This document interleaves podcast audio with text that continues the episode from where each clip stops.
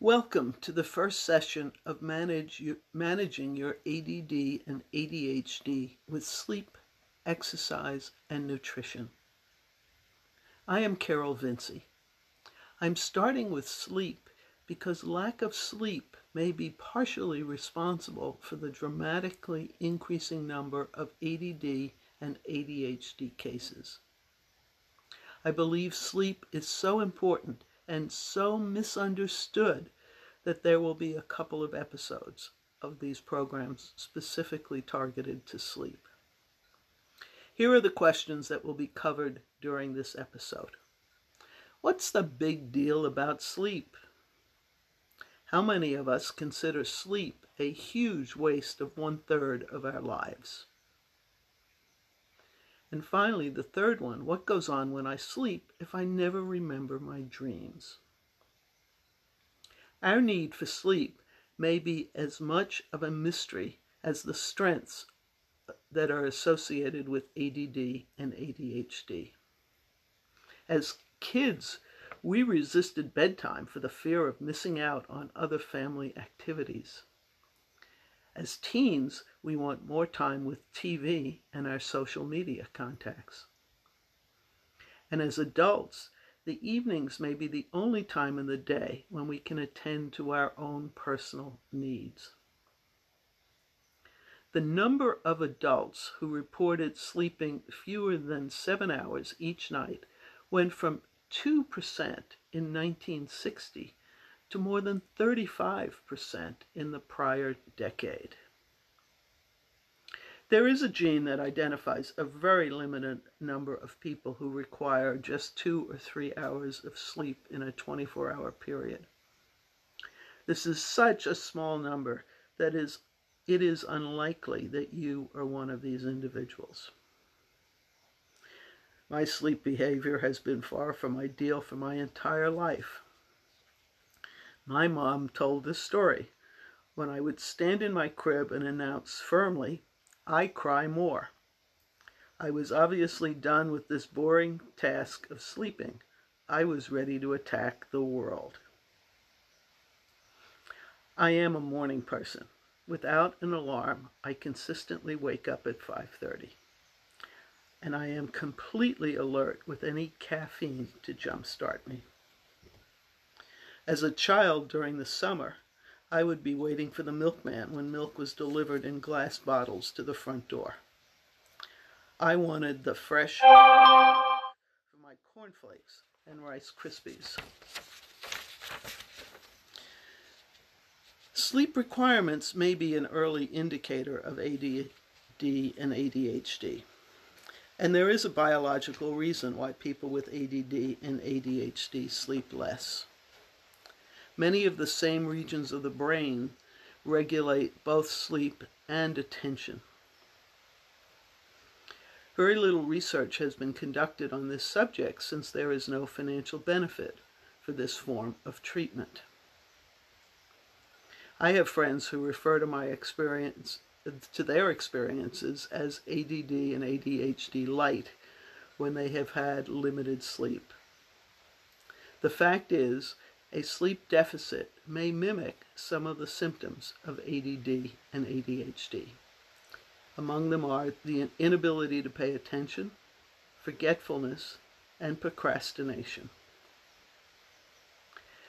There is a medical condition called sleep apnea that can contribute to a sleep deficit. My dental hygienist connected me with an ENT doctor ear, nose, and throat specialist who authorized a sleep study. Getting this medical diagnosis provided insurance coverage for this procedure for me. Sleep apnea is defined as a sleep interruption of airflow from 10 to as much as 30 seconds at a time. Sleep apnea is the recurrent episode of the upper airway collapsing during sleep.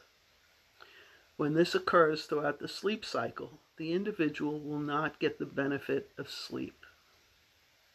As much as 80% of the US population with sleep apnea goes undiagnosed. The medical conditions made worse by sleep apnea include hypertension, cardiovascular disease, coronary artery disease, insulin resistant diabetes, and sleep, sleepiness related accidents, both behind the wheel of a vehicle or operating heavy industrial equipment. Sleep apnea will increase the severity of ADD and ADHD symptoms if you have the combined condition. Sometimes children and adults misdiag- are misdiagnosed with ADD and ADHD when they actually have a sleep disorder. My sleep pattern was to sleep for up to three hours and then be awakened by my, by my brain when it was struggling with lack of oxygen. I would be awake for anywhere for an hour to an hour and a half to get my brain saturated with oxygen. I would then fall back asleep for another three hours. A friend commented on this unusual behavior, but there was no doctor who ever questioned my sleep patterns. I was consistent with all my annual checkups, and yet the subject of sleep was never addressed. I make this recommendation. Never, never answer this question during any medical exam. Is your behavior normal? What may be normal for you may be totally off the charts when it comes to safe, survival, survivable behaviors. The medical profession needs to learn to ask open ended questions. An open ended question is one that cannot be answered with a yes or no. Now, let me address the last question I posed at the beginning of this episode. What goes on in my brain when I sleep? Your brain is actually very active when we sleep. It consolidates and replays the information it absorbed throughout the day. This is why during my online course called Create Conscious Habits, I recommend planning your next day at the close of your prior day. This allows your brain to work on potential solutions while you sleep. How many times have you woken up the next morning with a solution that, to a problem that seemed overwhelming before you slept on it? That was your brain tossing around a number of solutions during the night and presenting some possible solutions when you awake. Your brain, in addition to being your business partner, exerts positive changes in healing your body. This aspect of sleep will be addressed in the next episode. I encourage you to join my Facebook page, Leverage Your ADD Vantages.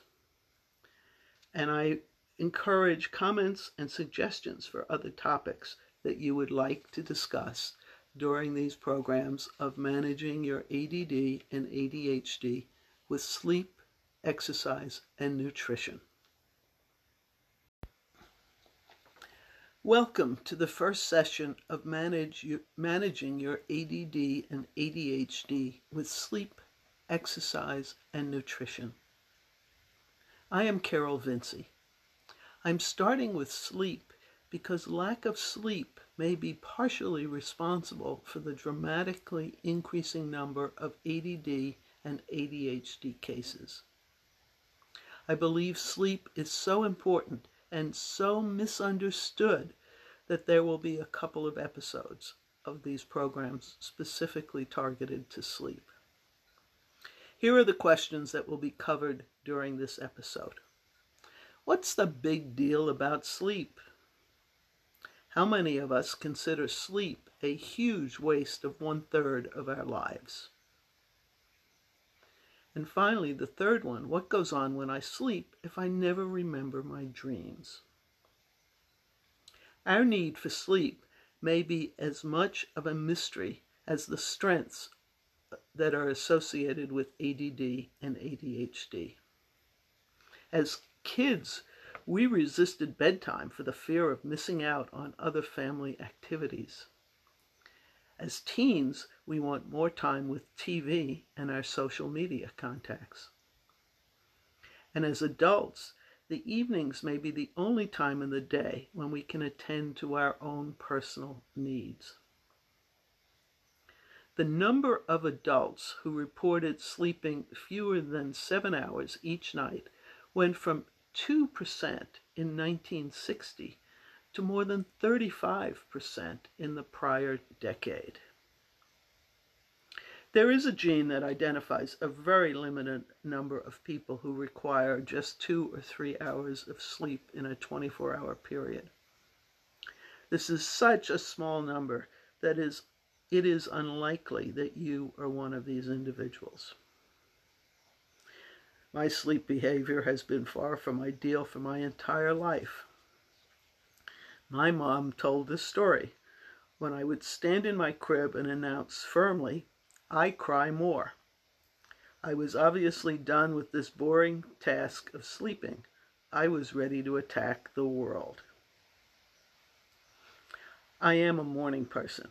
Without an alarm, I consistently wake up at 5:30. And I am completely alert with any caffeine to jumpstart me. As a child during the summer, I would be waiting for the milkman when milk was delivered in glass bottles to the front door. I wanted the fresh for my cornflakes and Rice Krispies. Sleep requirements may be an early indicator of ADD and ADHD. And there is a biological reason why people with ADD and ADHD sleep less. Many of the same regions of the brain regulate both sleep and attention. Very little research has been conducted on this subject since there is no financial benefit for this form of treatment. I have friends who refer to my experience to their experiences as ADD and ADHD light when they have had limited sleep. The fact is, a sleep deficit may mimic some of the symptoms of ADD and ADHD. Among them are the inability to pay attention, forgetfulness, and procrastination. There is a medical condition called sleep apnea that can contribute to a sleep deficit. My dental hygienist connected me with an ENT doctor, ear, nose, and throat specialist, who authorized a sleep study. Getting this medical diagnosis provided insurance coverage for this procedure for me. Sleep apnea is defined as a sleep interruption of airflow from 10 to as much as 30 seconds at a time. Sleep apnea is the recurrent episode of the upper airway collapsing during sleep. When this occurs throughout the sleep cycle, the individual will not get the benefit of sleep. As much as 80% of the US population with sleep apnea goes undiagnosed. The medical conditions made worse by sleep apnea include hypertension, cardiovascular disease, coronary artery disease, insulin resistant diabetes, and sleep, sleepiness related accidents, both behind the wheel of a vehicle or operating heavy industrial equipment. Sleep apnea will increase the severity of ADD and ADHD symptoms if you have the combined condition. Sometimes children and adults misdiag- are misdiagnosed with ADD and ADHD when they actually have a sleep disorder. My sleep pattern was to sleep for up to three hours and then be awakened by my, by my brain when it was struggling with lack of oxygen. I would be awake for anywhere for an hour to an hour and a half to get my brain saturated with oxygen. I would then fall back asleep for another three hours. A friend commented on this unusual behavior, but there was no doctor who ever questioned my sleep patterns. I was consistent with all my annual checkups, and yet the subject of sleep was never addressed. I make this recommendation. Never, never answer this question during any medical exam. Is your behavior normal? What may be normal for you may be totally off the charts when it comes to safe, survival, survivable behaviors. The medical profession needs to learn to ask open ended questions. An open ended question is one that cannot be answered with a yes or no. Now, let me address the last question I posed at the beginning of this episode. What goes on in my brain when I sleep? Your brain is actually very active when we sleep. It consolidates and replays the information it absorbed throughout the day. This is why during my online course called Create Conscious Habits, I recommend planning your next day at the close of your prior day. This allows your brain to work on potential solutions while you sleep. How many times have you woken up the next morning with a solution that, to a problem that seemed overwhelming before you slept on it? That was your brain tossing around a number of solutions during the night and presenting some possible solutions when you awake. Your brain, in addition to being your business partner, exerts positive changes in healing your body. This aspect of sleep will be addressed in the next episode. I encourage you to join my Facebook page, Leverage Your ADD Vantages. And I encourage comments and suggestions for other topics that you would like to discuss during these programs of managing your ADD and ADHD with sleep, exercise, and nutrition. Welcome to Thrive at Work with ADD and ADHD, Episode 2. I am Carol Vinci. I thrived during my corporate career doing Phase Zero design projects across multiple industries. I was the client contact for these projects, a role many of my colleagues dreaded. An accountant type in the office asked for a list of my questions when a one hour scheduled appointment with a client turned into a three hour event. I tried to explain to him what a ridiculous request was that that was. Aside from asking the business problem the client was trying to solve, how the products in question were helping solve that problem, and what their frustrations were in their attempt to use the specific products. Each following question depended on the prior answer. This was a concept he was completely unable to absorb. I am here to help you find your magic, your gift, the talent that separates you from the other people in whatever organization you are part of. I traveled, I moved, all to keep my adrenaline rush going. The only concessions to having a personal life was spoiling myself with skiing west of the Mississippi on weekends to and from business sessions and using my frequent flyer miles to defray expenses. What was not obvious particularly to me, was how emotionally draining my work schedule was. The strong mental energy exerted at work to stay focused left me exhausted and isolated at home on weekends. My adrenaline glands were shot. My cortisol levels were outrageous. As an individual without any knowledge of ADD and ADHD, I thought I had it all together. During my five years as a sales rep, My manager must have observed something that was disturbing. I was in my mid 30s.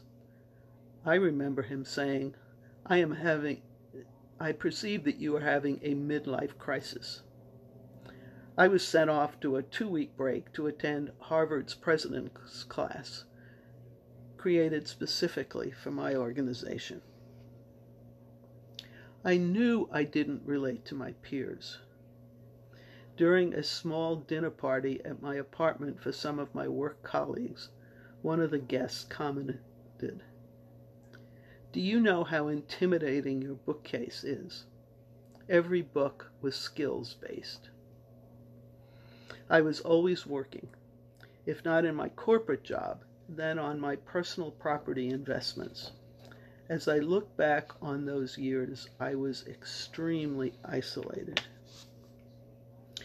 If you share these behaviors, let me alert you to some of the alternatives. When I started my own businesses, and you may notice that there were multiples, I hired an organizer. I no longer had a secretary who would keep me at at least some level of organization. The organizer recommended colored folders. This simple concept has saved my life and has survived for decades. Each color has a significance to me, so as long with a labeler, it is easy for me to remember. Orange, my favorite color, keeps my personal records and expenses. Pink is for medical expenses. Black are client copies of assessment reports and gray are my copies, and it, the list goes on. When I shop at an office supply store, I buy a hundred of each color. When they release a new color, I add those colors to my collection. When I look at my desk, I know what color to look for. The key to this system is absolutely nothing gets misfiled. Otherwise, it is lost to the world forever. Acknowledge what never gets done and stop hoping you will get to it. If you have the resources at home, have a candid conversation and ask for help. I know how difficult this is. If you alone, are alone, bring someone in to help. This can be done for pay or barter. The important thing is to get somebody with the skills that you are lacking on. And I recommend using an assessment tool to get specific information on your skills and then the complementary fit with your partner or hire. This is really key to making the process work. Plan for social engagements that include a combination of people and physical activities. The importance of exercise is discussed in depth in my companion podcasts, Manage Your ADD and ADHD with Sleep, Exercise, and Nutrition. I have used tennis, downhill skiing, and golf as my outlets. I realize these activities also provide an outlet for my competitive energies. So when you look at your interests, see what fits to satisfy all aspects of your life. I hope this information has helped you gain some insights into the multiple sides of life with ADD and ADHD. I invite you to join my Facebook group leverage your ADD vantages. Use this sites for either questions, comments, or requests for additional information that might be added to these weekly podcasts. Thank you so much for your attention. Welcome to Thrive at Work with ADD and ADHD, Episode 2. I am Carol Vinci. I thrived during my corporate career doing phase zero design projects across multiple industries. I was the client contact for these projects, a role many of my colleagues dreaded. An accountant type in the office asked for a list of my questions when a one hour scheduled appointment with a client turned into a three hour event. I tried to explain to him what a ridiculous request was that that was. Aside from asking the business problem the client was trying to solve, how the products in question were helping solve that problem, and what their frustrations were in their attempt to use the specific products. Each following question depended on the prior answer. This was a concept he was completely unable to absorb. I am here to help you find your magic, your gift, the talent that separates you from the other people in whatever organization you are part of. I traveled, I moved, all to keep my adrenaline rush going. The only concessions to having a personal life was spoiling myself with skiing west of the Mississippi on weekends to and from business sessions and using my frequent flyer miles to defray expenses. What was not obvious, particularly to me, was how emotionally draining my work schedule was. The strong mental energy exerted at work to stay focused left me exhausted and isolated at home on weekends. My adrenaline glands were shot. My cortisol levels were outrageous. As an individual without any knowledge of ADD and ADHD, I thought I had it all together. During my five years as a sales rep, my manager must have observed something that was disturbing. I was in my mid 30s I remember him saying, I am having, I perceive that you are having a midlife crisis. I was sent off to a two week break to attend Harvard's president's class, created specifically for my organization. I knew I didn't relate to my peers. During a small dinner party at my apartment for some of my work colleagues, one of the guests commented, do you know how intimidating your bookcase is? Every book was skills based. I was always working, if not in my corporate job, then on my personal property investments. As I look back on those years, I was extremely isolated. If you share these behaviors, let me alert you to some of the alternatives. When I started my own businesses, and you may notice that there were multiples, I hired an organizer. I no longer had a secretary who would keep me at at least some level of organization. The organizer recommended colored folders. This simple concept has saved my life and has survived for decades. Each color has a significance to me, so as long with a labeler, it is easy for me to remember. Orange, my favorite color, keeps my personal records and expenses. Pink is for medical expenses. Black are client copies of assessment reports, and gray are my copies, and it, the list goes on. When I shop at an office supply store, I buy a hundred of each color. When they release a new color, I add those colors to my collection. When I look at my desk, I know what color to look for.